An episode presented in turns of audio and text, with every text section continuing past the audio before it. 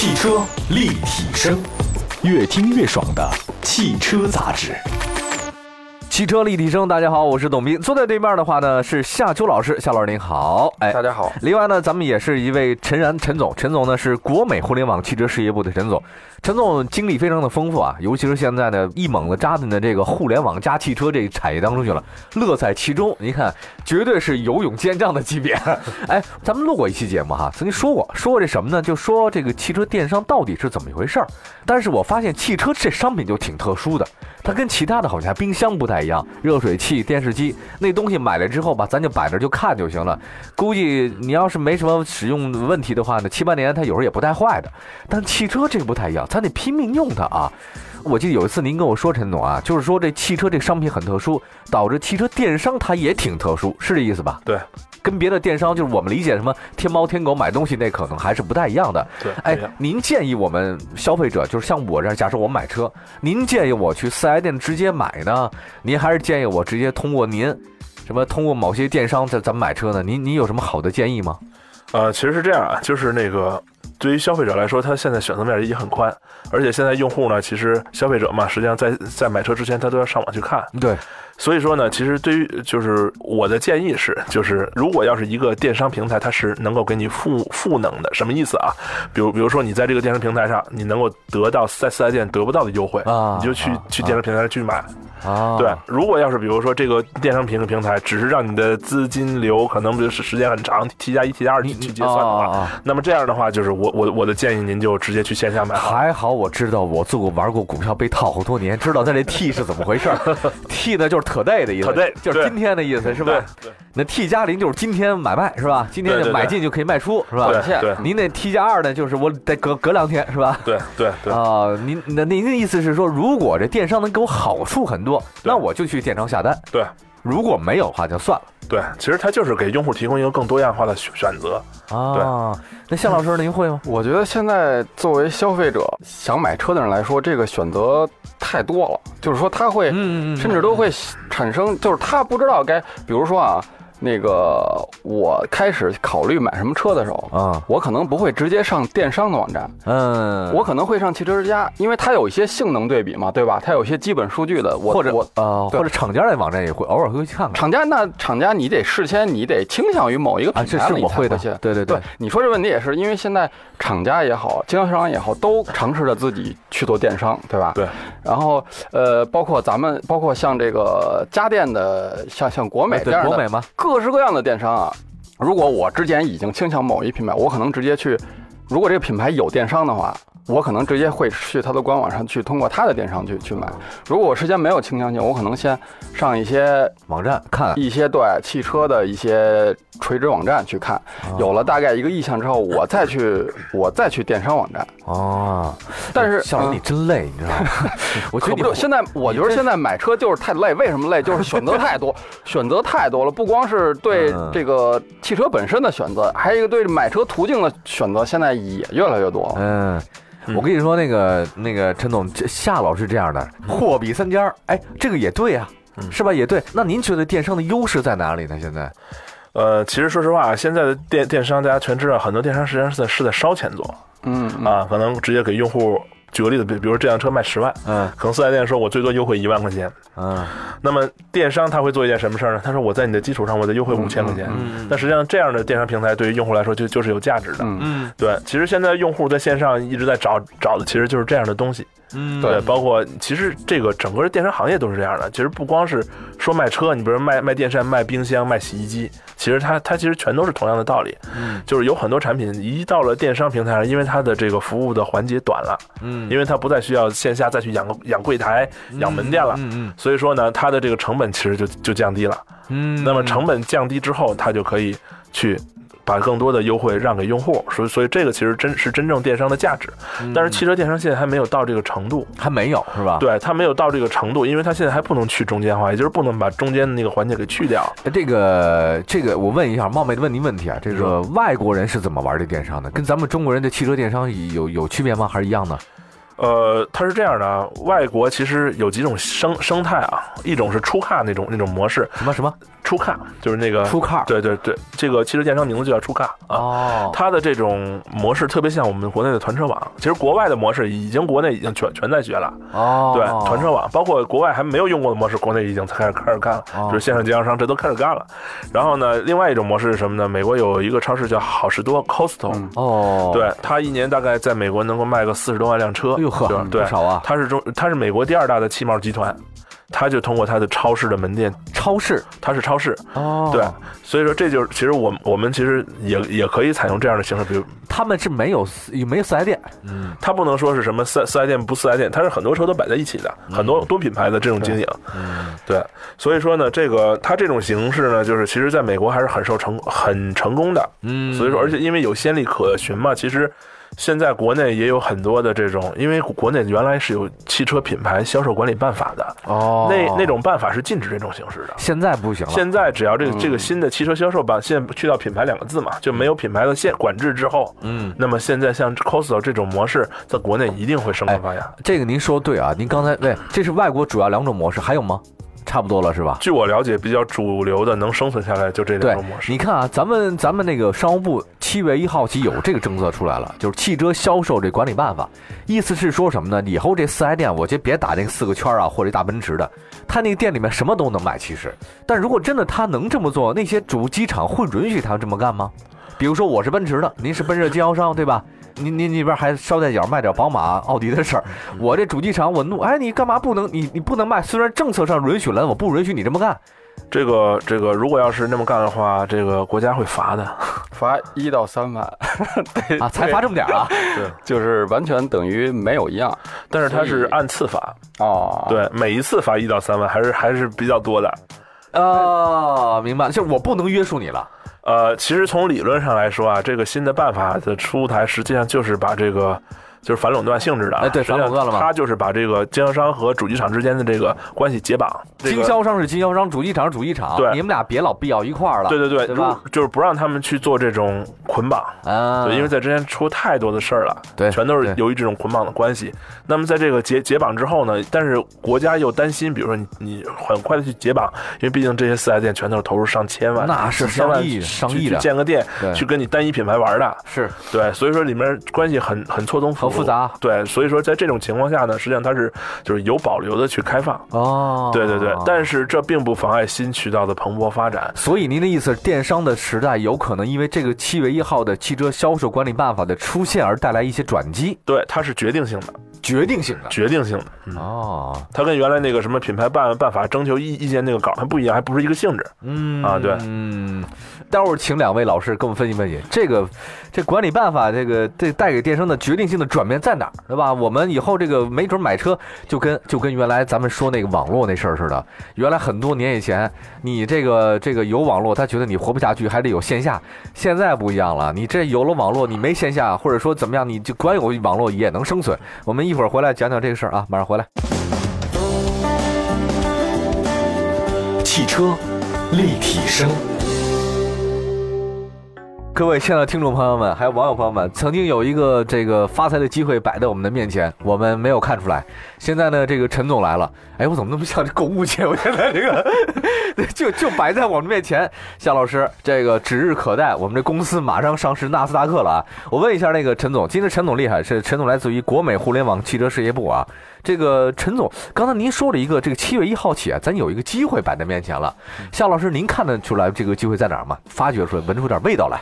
我想先谈谈自己对这个办法的这个一些看法啊，就是好说它，咱们刚才也聊到了，它这个办法呢，它首先它是就像刚才说到的是松绑嘛，啊，松绑嘛。但是它这个我觉得是有弊端的，哦就是说它这个取消了这个单品牌的这个授权制之后啊，嗯，就是说你经销商你可以卖很多品牌，哎，是啊，然后呃，但是呢。我担心的是，它这个多品牌之后啊，它没有之前的那种那种厂家的又给你培训啊，又给你啊就是专业度什么的，它的专业度、它的服务质量啊，就可能会有会有下降。对，它会有下降。它卖那么多品牌，它可能就是没有具体到某一个品牌，它就不会有这么大的投入。哦，呃所以担心是吧？对，这是我担心，所以它可能在某至少是在某一段时间之内啊，它可能是一个并行的一种一种状态，嗯就是说还有授权的 4S 店，也有这些非授权的这个多品牌一块儿卖的这些这些店。嗯呃，消费者你可以去选择，比如说，尤其是作为高档车来说，嗯我觉得是需要品牌授权的。嗯他花这个钱买这个车，他就要享受这种服务。，VIP，对，人家这个店面啊，包括各种对这种布置，哎它都是厂家统一的。我我我忽然觉得您这事打断我，不是不是，您这事儿我举个例子啊，我嗯您您已经不用说了，我已经明白了。还没发散完呢。呃，就是还散着呢散着您回不来了，散弹枪您这个啊，他这有点像那个专科医生或全科医生那种感觉，对吧？您这不专业了，你这我是全科的呀，对吧？您这专业的肿瘤是肿瘤的，耳鼻喉是耳鼻喉，耳眼科是眼科的。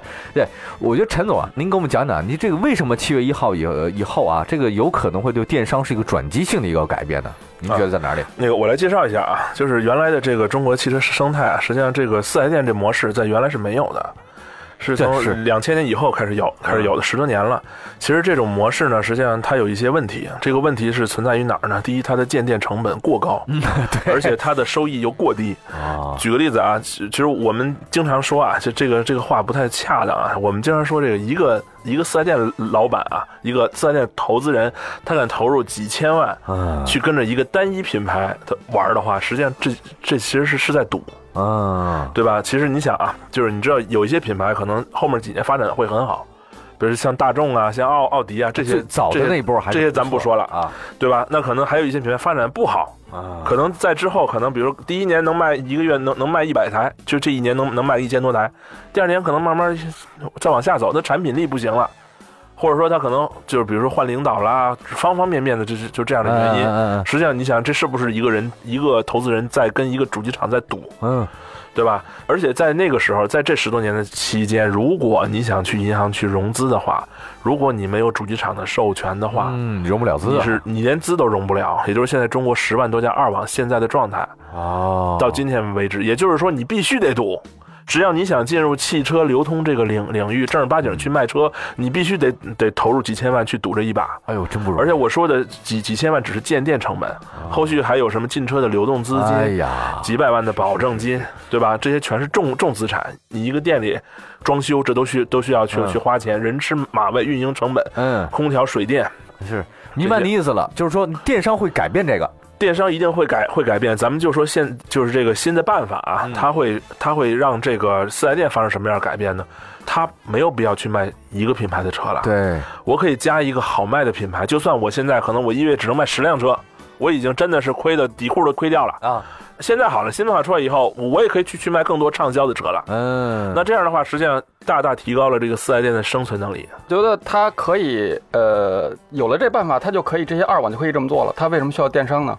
你说什什么？就我有了这个办法，我这个我作为一个，比如说我是一个二级经销商，嗯我就可以，或者甚至是这种四 S 店，嗯，我本身我就可以去卖多品牌的。他不需要电商了，他那那我知道了，那个是因为是这样啊，就是今天啊，比如说我们再恢复到北京亚市的那个状态是不可能的，啊，因为现在大超市大大，对对因为大卖场因为现在用户的他的消费习惯已经完全线上化了。嗯，咱不说消费消费习惯，就是他获取信息的这种习惯已经完全是线上化的。嗯，就是说实实际上现在你可以看到啊，现在大部分我们所说的销售线索，大部分用户实际上已经都是在这个，他是在线上在看车，在选在选车。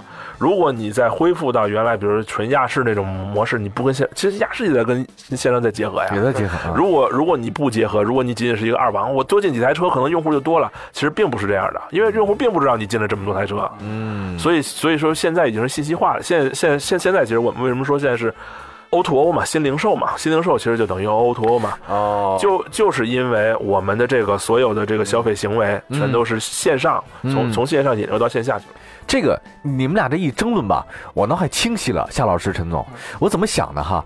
这电商啊，做的是一什么事儿呢？比如说，电商做的就是我聚拢资源的一事儿，就是把各个主机厂不用你们四 S 店一个人，你比如原来你是大众四 S 店，你是奥迪的没关系，那统一由我了，比如咱们咱们国美吧，假设国美或者苏宁，你咱们来自己来，我来帮你去打通各个厂家所有的资源都在我这儿。我呢，让我交给你们十万多个二级点，你们来卖车，由我由你们来提供服务，我们帮你把网络上给呃这弄好了。这你是是这意思吧？其实是这样啊，不完全啊，就是除了车以外啊，我们说这个我们往上游做聚事都能聚什么事啊？一个是能把车，比如说车的汽车的品牌和车型丰富。多样化政策，我们可以做，可以做一个很好的政策，然后能能让二网啊，能让这些下面这些小的经销商啊，能够受受益，能够挣到进销差价，这是第一点。车，第二点是我们的金融，金融呢，就是它的这个，我我我我们可以去帮他去去做批售融资，做做金融很重要，做库存融融资，这样，因为很多二网它是在原来主机厂的这个金融公司是不会不会给的钱的，对，一分钱都不会给的，所以现在我们通过我们电商可以给啊，哎，对，这是这这是第二点，第。三点就是我们刚才说销售线索，很多用户到线上去，比如像汽车家上易车，然后他们去去看车、去留资，说我我想试这个车，我要买这个车。嗯，那么这样的话，这些销售线索每天，我觉得汽车家和易车每天是几万，是十几万的量。嗯，中国一天才卖个六六万多台车呀。嗯，所以说实际上它实际上这两个网站实际上他们的覆盖度已经非常高了。嗯，再加上这电商平台，对，除了这个之外还有。物流，物流，对，您知道，比如说，如果要是电商真正开始提供服务的话，比如说，它是需要有就就近的仓库能够放它这些车的，对，这仓库嘛，大库，对对对，因为您知道，有很多地儿甚至它的二网都没有，那你肯定你要你要你要基于当地的仓库去做这种就近的辐射，解决最后一公里的问题。其实，哎，向老师，您您您您还有什么疑问吗？我看您这疑惑的紧锁眉头。我还有疑问，您说说，你说说说说说说，就是我想问一下，就是。陈总刚刚说的这些优势啊，会不会去打动主机厂？就是说他愿不愿意给你这些资源？我觉得倒没什么顾虑。假设我是主机厂，没关系啊，反正谁能帮我多卖车，我肯定我高兴啊，我不管。没没有这么简单，不是那个夏老师提的这个问题非常对。因为那个，比如说今天如果一个电商，因为我我原来是从主机厂出来的。如果一个电商一个电商进来说，陈然，我一次性吃你十万台车啊，可可可以啊，我就直接就轰出去了啊。为为什么？因为主机厂要的不是一次性能吃十万台车的主，这十万台车你吃了以后你怎么卖啊？你形成库存之后，你是不是要降价销售啊？哦，你影不影响我的？你是不是你是不是影响我的四 S 店销售体系啊？我四 S 店怎么生存？你把我四 S 店全全干死之后，这十万台车吃完以后，我后后面还有十万台吗？哦，主机厂需要的是能够就是就是那个细水长流、稳定的，对，不影响就是现有渠道利益的和结构和利益的这种效能还比较大的平台。哎，你没发现啊？我要做商人，我还就是那一锤子买卖那种，坑能蒙一个是一个，能坑一个是一个的主儿我。但他们想的就不一样了啊！他这个主机厂，你想的就是，呃，也长远的车型啊、布局啊、四 S 店啊、金融啊、流量啊，这关系啊，那，想的还是挺多的。我们以前经经历过，在在在主机厂经历过很多这样的事儿，就就是那个时候跟经销商发生发生冲突。后来其实我们想了一些办法，就是把我们把一些可能比较难卖的，或者说可能刚出来的车车型，完全就给电商，对，就直接给给给电商，就四 S 店就不销售了，因为他们也不愿意卖。哦，那这样的话。卖的车又又不一样，你总不能发生冲突吧？对。或者还有还有一个办法什么呢？就等于说把呃把这个区域都分开了。明白了。举个例子，我们主机厂有很多空白区域，是是是，确实没有四 S 店。那你就可以做电商嘛。那电商你可以进，我还给你做区域保护呢。嗯。我给你比如发函给周围所有的四 S 店，你不要往那串货啊。对，因为如果空白区域一般是四 S 店串货的。我觉得这是一个大变革的时代。就是电商的变革、互联网的变革、汽车销售模式的变革，还有整个汽车销售，就所有的这一切都在不停的变化当中。我我不敢确定，我不敢确定到底是哪种变革会更好。但是我明白一件事儿，变是主要的，一定会产生各种各样变。而且我认为这种变化一定是跟互联网、跟网络、跟最新的科技，什么智能 AI 啊，或者虚拟看车，或者这一切肯定是主流。但是人不可能往后推倒车了，就是您所说的。亚视最早那种大超市、大卖场那种的已经是落伍了，对，就甚至北京中国最大二手车交易市场花乡那种也落伍了，就是一定是一种互联网来改变这个东西的时代。不管这事儿得有多难，它一定是会攻克、会改变，就需要的是时间。但是我认为这迟早的事儿，或多或少，我这个理解对吧？对，您说的对。夏夏老师，您觉得我呢？给我点评两句，我这个理解。我我我一听你这总结就知道节目快 快结束了，一下给拔到那高度，必须得拔这高度了。我听你们俩这个互相和挠对方的都已经。哎，我明白一件事，确实是，所以我认为您这个方向是对的。就是互联网加汽车这方向亦必然是正确的。至于说这个正确的，当然你中间会不会走弯路，但必然有可能得尝试嘛，对吧？你往这儿尝试尝试，往这儿尝试尝试，一定会往前走的。所以我觉得四 S 店的这种模式。我我不能说它微了啊，它一定会做出各种各样的调整了，迟早的事儿。现在其实最重要的就是帮四 S 店的投资人去做转型。行行行，好，这句话很经典啊，咱们我我咱们节目也得转转型，看来不转是不行的，就转型嘛。好，感谢大家收听今天的汽车立体声，我是董斌，大家可以随时关注我们的网上的这种这个收听渠道，各大视听平台当中搜“汽车立体声”能找到我们，还有一个在我们的官方微信和微博都叫“汽车立体声”，点击我们好友，你会找到一。一个不一样的汽车生活，我们下次节目再见。